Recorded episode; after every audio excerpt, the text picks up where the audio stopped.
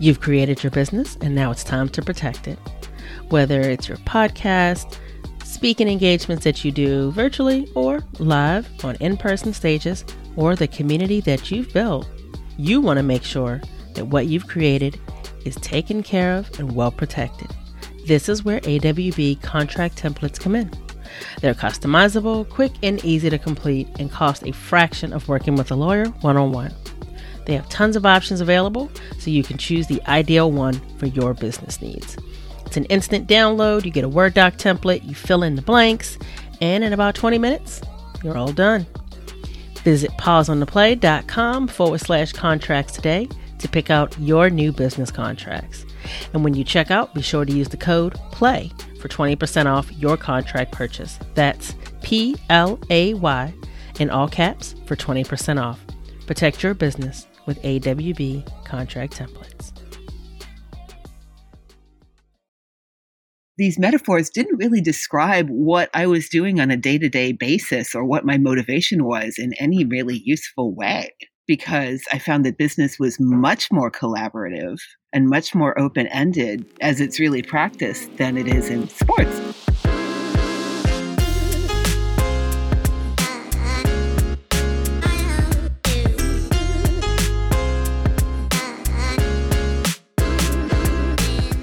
Knock it out of the park.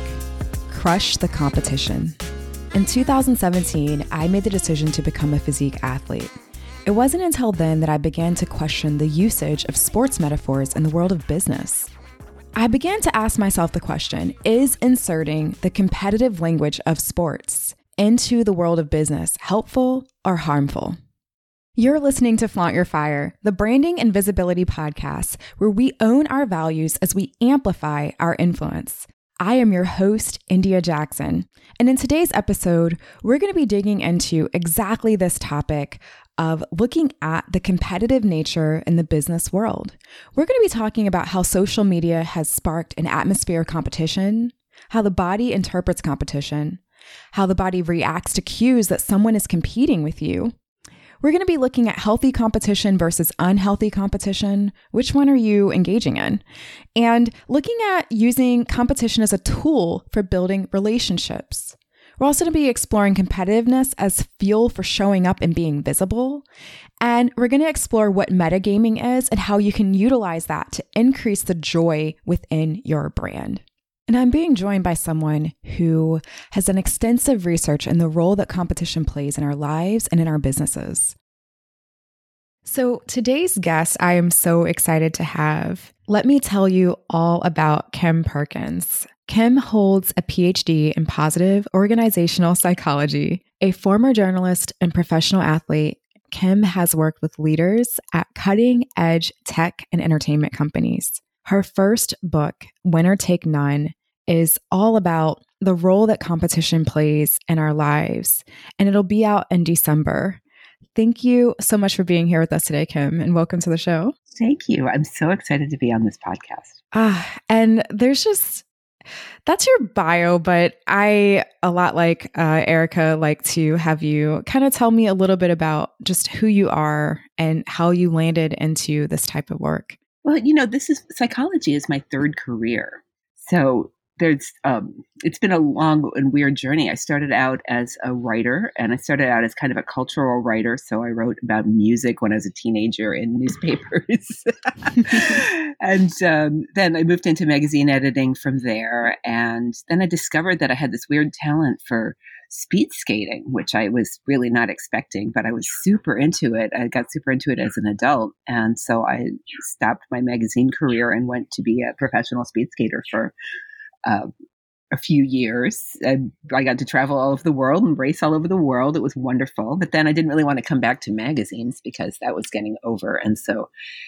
I uh, went to school for um, organizational psychology because I thought that kind of work a lot of the same things I was doing in sports coaching, where you're working with individuals on what they're doing and on group dynamics as a whole, and special uh, interest on what the leaders of the group are doing because that affects everybody. Uh, would be would kind of be how it is in organizations, and that is has turned out to be true. And so now I've been working with uh, leading companies in those fields and other fields as well, and it's been really fun. Uh, I love it. And uh, a lot of my listeners know, but uh, what we share in common is definitely being in the sports and athlete type industry.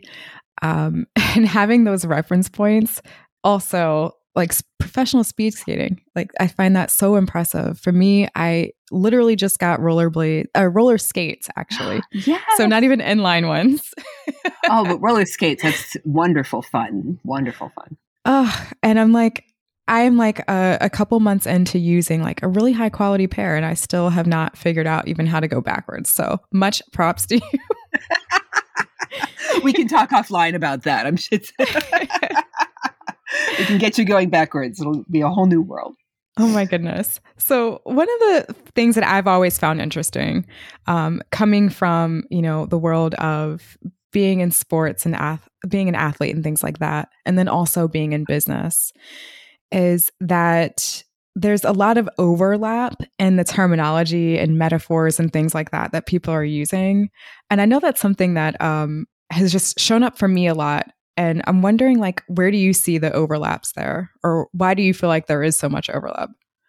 You know, it's such an interesting question. There's, and it's true. Wherever people are talking about business, they're using sports metaphors for it. So it's about, um, you know, winning and making the point, or taking the L, or or uh, war metaphors. And I was really interested in this in uh, especially in grad school, because I'd come from a sports background and people in business liked the idea of my sports background. And yet I found that these metaphors didn't really describe what I was doing on a day to day basis or what my motivation was in any really useful way. Because I found that business was much more collaborative and much more open ended as it's really practiced than it is in sports. You know, in sports, you have a very you have a limited time and you have very clear objectives and you have very clear roles and um, the competitive mindset that makes that really fun where you can get all fired up in that period of time it's just not something that you can do in the 24-7 nature of entrepreneurship you have to um, in fact take a really different kind of attitude toward it in order to make it work i found. And i found that really really fascinating. And so that that's what my book winner take none really digs into is how these metaphors are everywhere about uh, you know hierarchies and who's on top.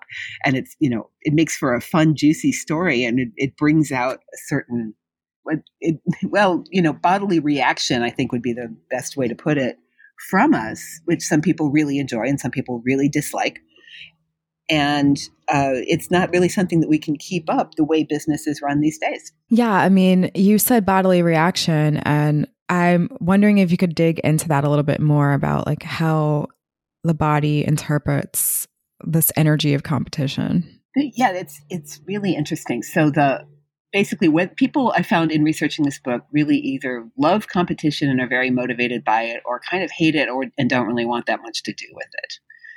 And the that seems to be a pretty standard reaction in that you don't really change a whole lot.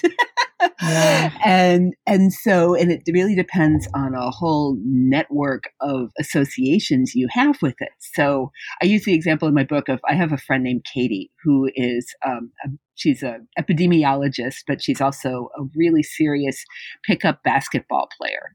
And so she shows up at pickup basketball games in Chicago. And um, her favorite thing is she loves to trash talk. So she'll get the ball and she'll look you in the eye and she'll kind of assess you and start looking for little places to poke at what you're doing as she's trying to you know guard you and, and work against you and so imagine you're that person and here's katie starting to starting to pick away at you verbally while she's bouncing the ball right and um, some people will interpret that as oh no she's probably really good. This isn't going to happen really well for me. I'm really nervous and will find it distracting.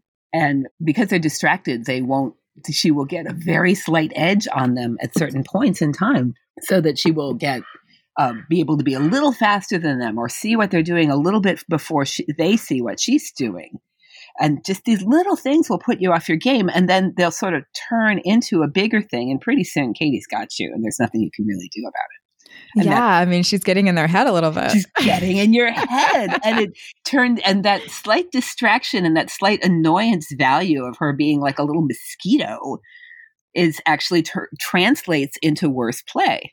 But then there's other people who associate that with part of the fun rather than a distraction. To them, it is part of the game. And so other people will, uh, she'll start trash talking them and she'll say, they'll say, ooh, this is going to be good. This is going to require a little extra from me. This is a little challenge. She's really serious about this. This is my opportunity to also get serious about this and focus up more. And then her trash talking will bring them into the game more and they'll feel more centered and more able to give their best because she's indicating that she's serious about this and this is for all the marbles and then during that time you're in both of these situations your um, your cortisol starts to flow and it's like a threat situation and it's really your your network of interpretations your past experience and you know traumas and also good times that you've had because maybe you know if you're in the latter category maybe you get to play basketball at the family picnic but nobody really wants to go too hard so you have to tone it down and it's kind of like uh, to make sure i don't take this too seriously. And um and so either experience will the trash talking will either allow you to play harder and have an even better time and be in, more immersed in it or it will take you out of the game and make you play worse and have a worse time and either way, it's still kind of a trauma response, but it's very personal which one this is. Mm, I never thought about it that way, but I've definitely been racking my brain around something that I feel like might be a little similar as to like, you know, how people can have a stimulus. And for some people, something happening in the world or on social media or whatever it may be can upset them very much. And for one person, it can completely like ignite their fire and make them say, I'm going to go do something about this. And another, it can literally make them shut down. That is exactly right. Sure. I, I said that there's a there's a famous line in psychology about how no, it's not possible to predict how any given individual will interpret the same experience. Mm, that's powerful. And yeah, I mean, I I thank you so much for even like laying out how those experiences can be so different. And I feel like I see it playing out, um, especially in an area that is super relevant to a lot of my listeners on social media, because um, I feel like for some, it has like sparked this atmosphere of feeling like they're constantly competing for attention or likes or business or whatever that may be. And I'm just wondering like how do you feel about that? Do you feel like social media has sparked an atmosphere of competition? Oh, absolutely. And it's kind of a cold war rather than a hot war. you know, because the hot wars can at least be fun. You can jump in there and you can you can have a, a really immersed experience when mm. you and that's like when you have when there's a time period and a clear goal. But the thing with with competition on social media is that there's the goal is kind of abstract and it doesn't end. And that is, those are the things that make it a tense situation instead of a juicy one a lot of the time. When you said that, my body instantly felt oppression. like, oh, it doesn't yes. end. It doesn't end because, you know, that that's sort of the beauty of the game. And at some point the buzzer rings and we're done with this. And then you can relax and be vulnerable and think about other things. And you don't have to be in a, in a state of readiness. But on social media, it doesn't and that is that just like is in business it doesn't. And so that's one of the reasons looking at that way um, is less motivating rather than more motivating and less and can tend to lead you astray. Mm-hmm. you know it's i mean it, we all we all enjoy you know whether we admit it or not we all enjoy flexing on people. You know? Hey i i did professional bodybuilding as an athlete so i'm there with you on that one Love the fun. Look at this amazing cat picture that I put up here. This is incredible. You know, I mean, and there's so many different ways to to demonstrate that that your um, you know, what you've got going on, and it's when we're trying to demonstrate our identity is where we find that competition gets more toxic as opposed to the less toxic, more positive kind when we are trying to measure ourselves against others to check out our own progress. Yeah, uh, I I think about that, and I you said it so well that I do think that there are some pieces of people's identity that's wrapped up in their their social presence, um, and for some that's very toxic. I would love if you could kind of lay out for the listeners um, how you would describe or assess what is healthy competition versus unhealthy competition. So glad you asked that. So healthy competition, I really believe that competition. Some people believe that competition is never healthy, and I I don't agree with that because it has that, as you pointed out, that a element of establishing your identity and testing your boundaries and seeing what you can do and for people who are, are athletes, you know the joy of coming up against a physical boundary and then overcoming it. And, it, you know, and that expansion that happens afterwards. But, you know, that's not going to be always. And um, generally, also, you know, athletes know that you tend to lose more than you win. Yes.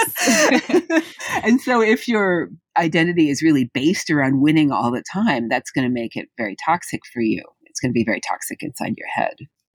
So, what I usually say about healthy competition is everybody has consented to be in it because it affects your um, because you're and you're agreeing in some way to have the outcomes of what of the competition affect your identity for better or worse so really um, consent to play the game is a really important part of it. Because if you're forced to play the game you're never going to feel like you're winning even if you are. So mm-hmm. um, that that to me is really really important uh, when we're thinking about winning attitudes. And it's um, and the other part is that to remember that most of the world is based on cooperation and uh, community, and that competition is just this tiny, tiny little peak on the iceberg that is very visible because it makes for a good story. So, a lot of our news stories are this versus that, and here's something you didn't know, and let's tear down somebody who's on top, and things like that because it's interesting. It grabs our attention. But that's not really how the world works. The world is a much more cooperative place. You know, to get two teams to the Super Bowl, that takes a ton of cooperation from millions of people in real life in order for two teams to pretend they're enemies for 45 minutes. Yeah.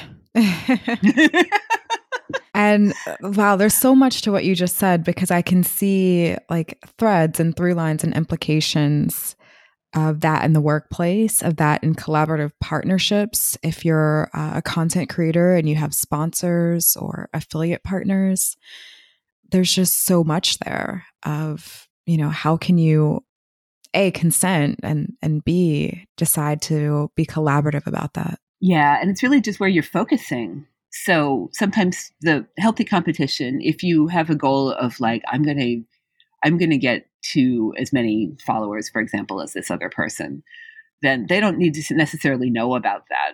A lot of competition, when it gets more toxic, is that we are trying to sabotage the other person so that we can get ahead of them. And of course, that's usually pretty toxic. Of course, in a in a consensual game, people allow that that might be part of the game. but yeah. if you're not consenting, then that's just clearly toxic and people trying to take you down. And so that to me is why consent is so important in this and why people go wrong in workplaces trying to pit people against each other and make a sales contest, for example. And that can often encourage behaviors that are not great, but that a person might have to to have that winning attitude, feel like, oh, it's all just part of the game. But is it really? And do we have to do that? Mm. When you said that, it really made me wonder like, are there examples where we can use competition as a way to build relationships in a healthy way with other people? Yes, actually, online gaming seems to be pretty healthy for a lot of people. And a lot of teams are adopting that as a team building exercise when they're remote.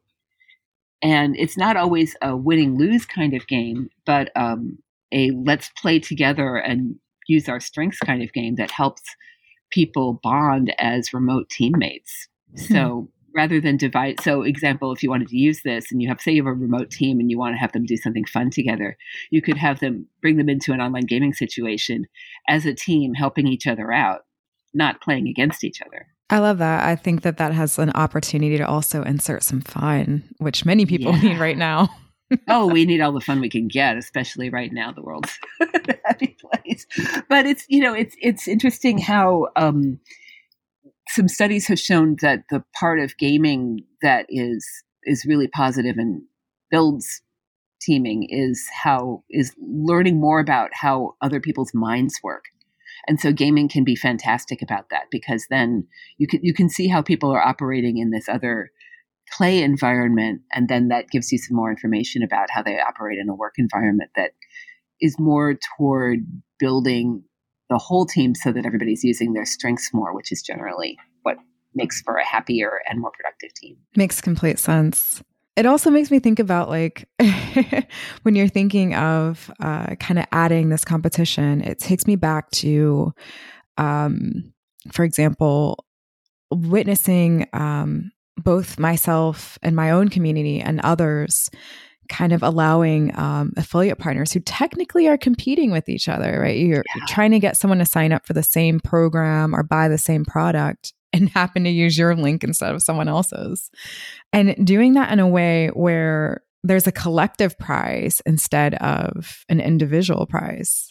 So, like, if everyone combined, all the affiliates or all the partners or all of the the ambassadors or sponsored athletes or whatever that may be um, can hit this collective goal instead of just if you get this you get this reward. I love that idea. Yes, collective. That's that's another way that people are are using competition in work settings, and I think that's a brilliant idea for how to do it with uh, your affiliates. One alternative to competing is supporting. And brand partnerships are a beautiful way to increase your visibility, profit, and support the types of brands that you would like to see be in business for many years to come. This month in Pause on the Play the community, we are discussing voting with your dollars. And we're going to be sharing some of our favorite brands that you can support via your purchases, as well as being able to partner with. Many of these brands enjoy partnering with loving, real, and values driven humans just like you. And we're going to be sharing everything that you need to know about these brands so that you can look forward to deciding who you would like to partner with going forward. You can learn more about this and sign up for the community for just under $100 for this deep dive, as well as get access to all of our prior trainings, education, and material by visiting pauseontheplay.com slash community. Now back to the show.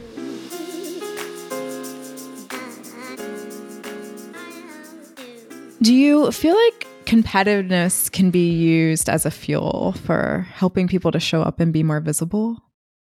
For some people, and I'd say the, the really the the question is how clear is the goal and how good are people at getting the goal. So if, if you're still learning, you don't really want to compete. You're while you're still learning something, you you need to be developing your skills and you need to have a certain vulnerability about it. Once people are really confident about their skills and uh, and have pretty clear relationships on the team, then they can probably compete more without damage.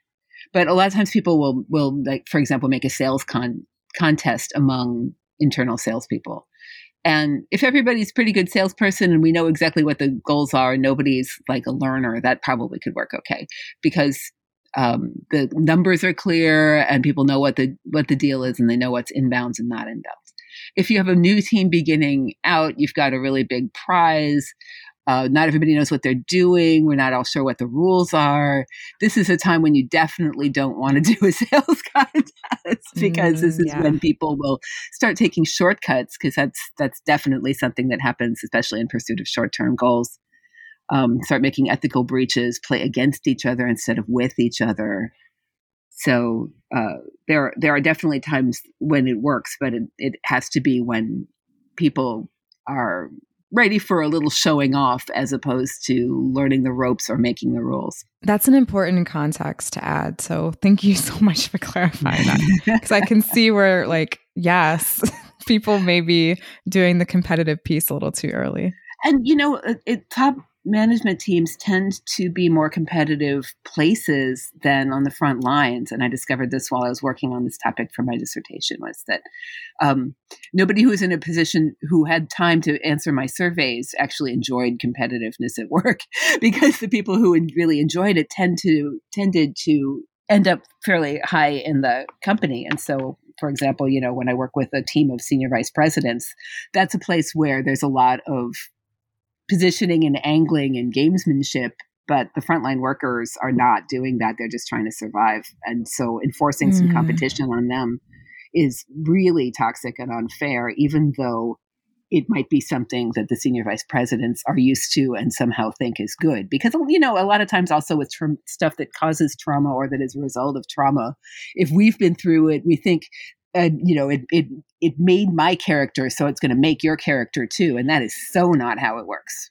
Oh, yeah, that's powerful because we're all so different from each other. We're all so different from each other, and people forget that uh, context really matters. You know, if if you're just trying to survive, and I put you in a competitive situation, you may see this as a war and not a game, mm.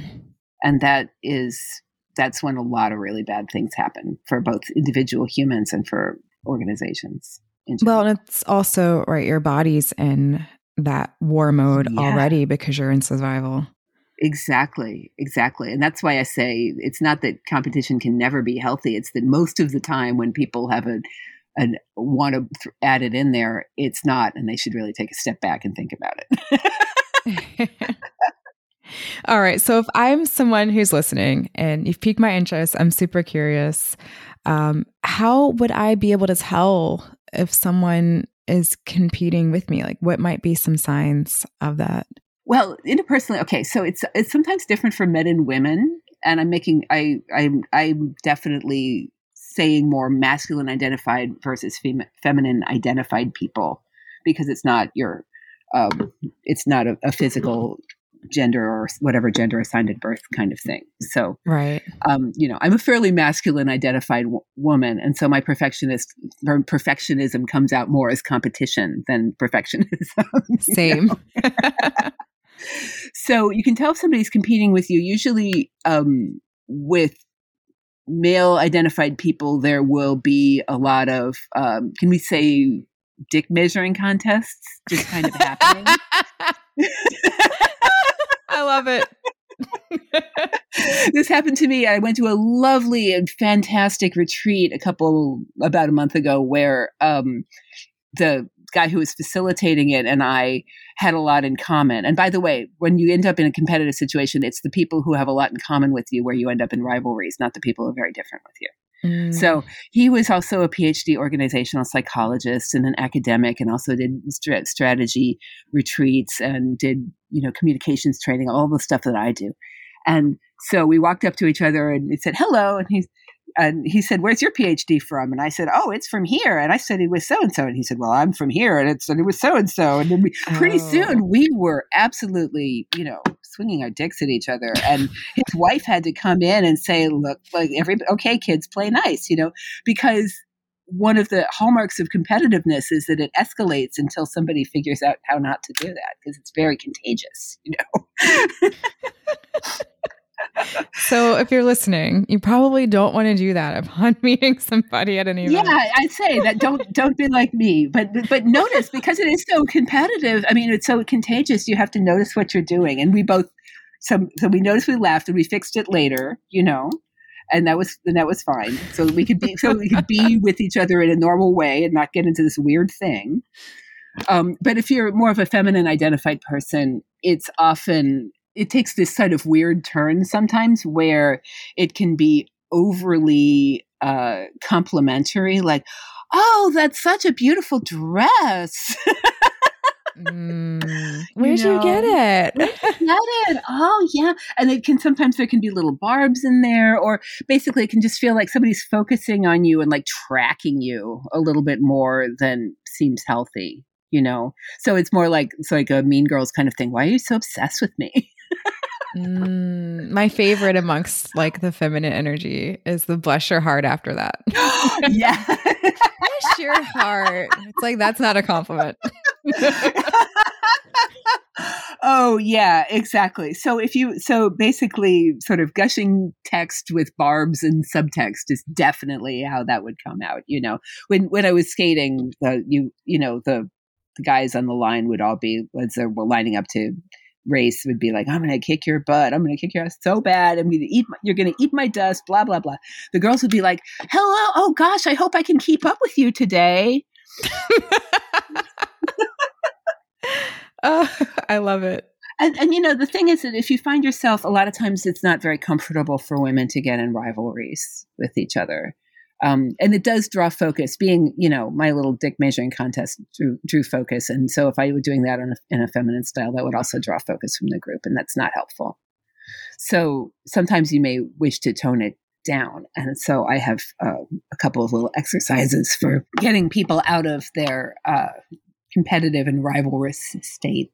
Yeah i mean i'm curious like oh what is if you could give people one thing just one because we want them to go and buy the book and learn more. what would that one thing that you would say would be uh, that they could do to like be able to kind of keep their sanity when they realize someone's competing with them? when somebody's competing with you, um, so I found if if in a feminine feminine identified situation, I found the best thing what's worked for me is just to absolutely kill them with kindness. So be being when people are or I, and I'm thinking about, for example, my first year skating when I showed up on this on the pro scene, and of course, nobody's ever happy to see a new female pro skater. So you have there's there's always a certain amount of that like like when you're not a threat, it's all you go girl, and then as soon as you're a threat, then it's like oh well that bitch, right? Yeah so to remember that you're not always going to be welcome and it's contextual and it's not you you know mm-hmm.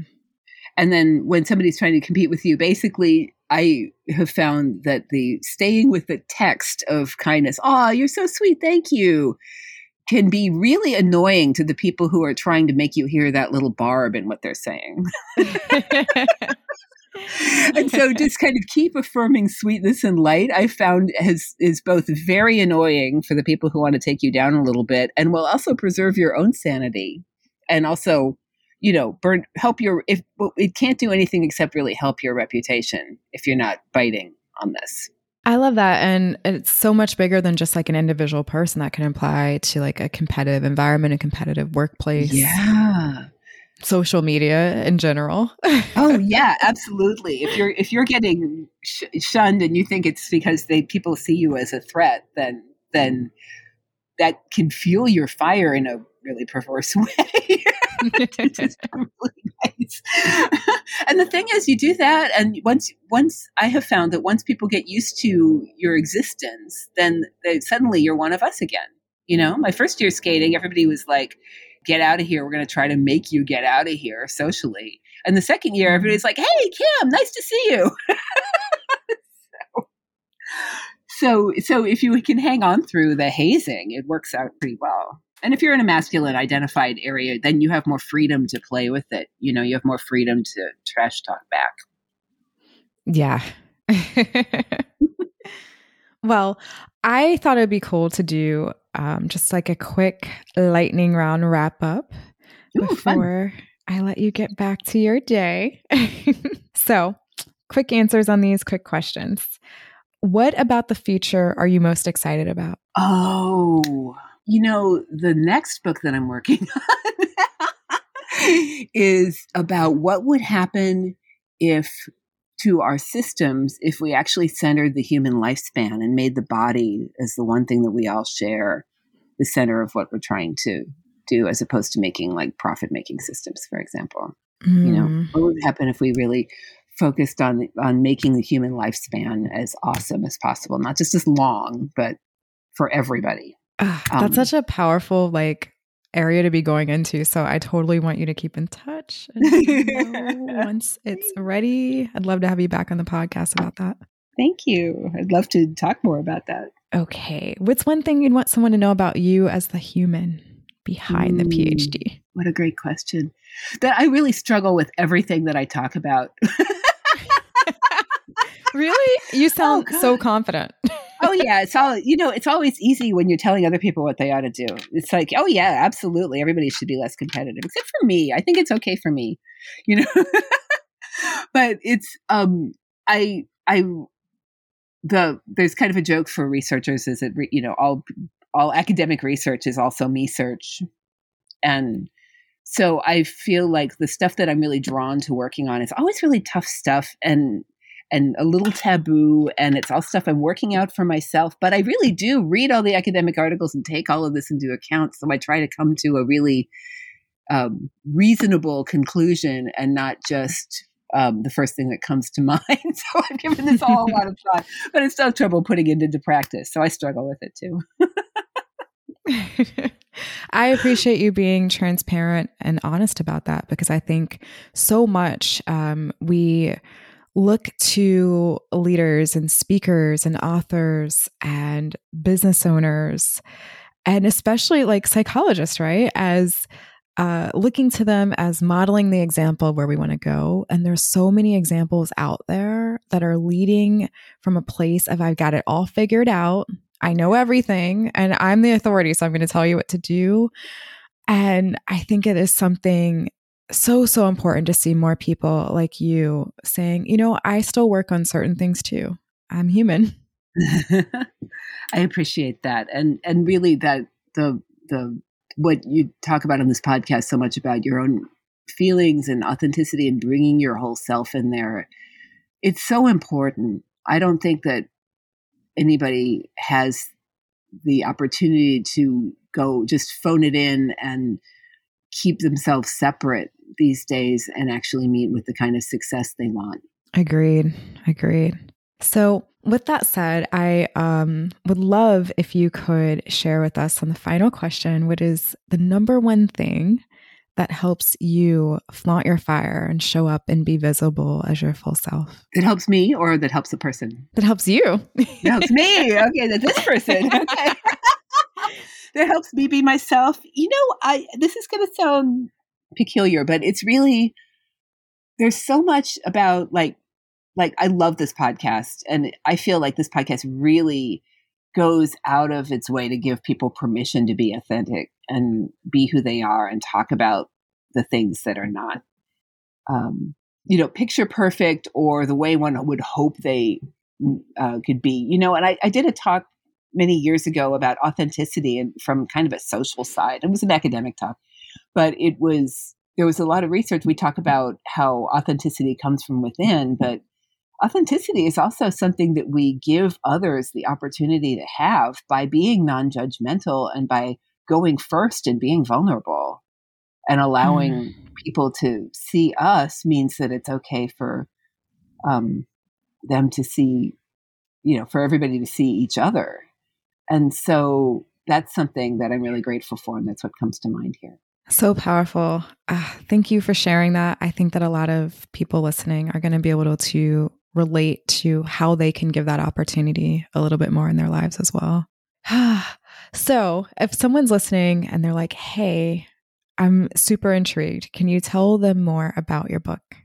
Yes, it's called Winner Take None, and it's uh, it has is about uh, half about the personal experiences in competition and thinking about competition, and wh- why we love it and hate it, and how it pervades everything that we do not that we have to buy into it all, but that it goes so much into our stories. And that's, so that's kind of half of it. And the other half of it is how people manage it in groups and how to keep your workplaces from becoming toxic cesspools of competition and some lessons from some of the grand challenges where they handle competition really nicely, like, you know, SpaceX, not SpaceX, uh, the X Prize and various X Prize like uh, competitions where there's a lot of really great social rule setting or they're technically competitions but they have a really nice way of getting everybody to play nice and support each other as opposed to being toxic uh, areas And so there's a, and there's a lot of ways that you can take games that are already being played and turn them into what I call meta games, which are more fun versions where it's not about winning and losing. I love it. And I also know that some of our listeners have their own online communities. Um, they host events and things like that. So, could you tell us, uh, like, the website that they can find you at if they're interested in having you come and speak to their people? Yes, I love giving talks and I've given a lot of keynotes and I also do workshops on communication for teams. And we are, you can find me at kimperkins.com. Thank you so much for being with us today, Kim. It's been a great pleasure and an honor. Thank you. I so enjoy talking to passionate and positive individuals like Kim Perkins. And I'm sure you enjoyed this episode too. So if you'd like to hear more from Kim, I'm going to encourage you to head on over and open up your podcast app that you're currently listening from and do a quick search for Pause on the Play make sure you give it a follow and stay tuned because this week you'll be hearing from Kim over there on our main podcast. And Kim and Erica Courdae are going to be discussing positive psychology within creating the change that you want to see in your life and in your work, and how that can play into so many different areas and examples of what that can look like. So, such an exciting episode. Also, make sure you stay tuned here at the Flaunt Your Fire podcast because on our next episode, I'm going to be talking with Ashley Gartland, and we're going to be talking about a way to reduce reduce some of the overwhelm in your work and in your business by actually simplifying and taking a, a subtractive approach to your service offerings as well as your day to day activities. So, so exciting because I know this time of year, many people are looking at reevaluating what they're doing and what might be able to actually be deleted off the list completely. So, stay tuned for that. And one of the ways that you can be notified of the next episode is again, while you're in your podcast app, make sure you hit follow so you can follow the Flaunt Your Fire podcast. And until the next episode, keep flaunting your fire. This episode is brought to you by Pause on the Play. You can learn more about its community, workshops, and podcasts by visiting pauseontheplay.com. The Flaunt Your Fire podcast is recorded on the stolen land of my brother's ancestors, the Piscataway people. This land is known by many as the capital of the United States, Washington, D.C., and its surrounding area.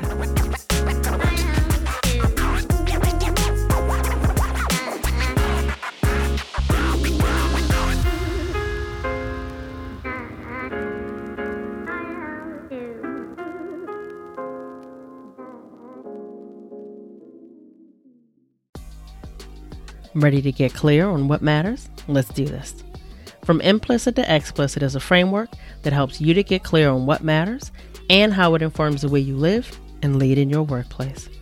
Whether it's focusing on the team building and connection that can happen when you talk about what matters to you as a person, or how it informs the outcomes that you seek in your business, it can all completely change the game.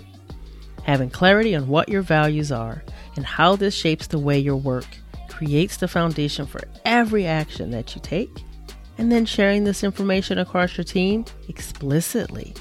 This is what creates confidence and integrity in what it is that you are creating and sharing with the world. Visit pauseontheplay.com forward slash explicit to learn more about this collaborative and interactive workshop and sign up today. Ready to lead through your values?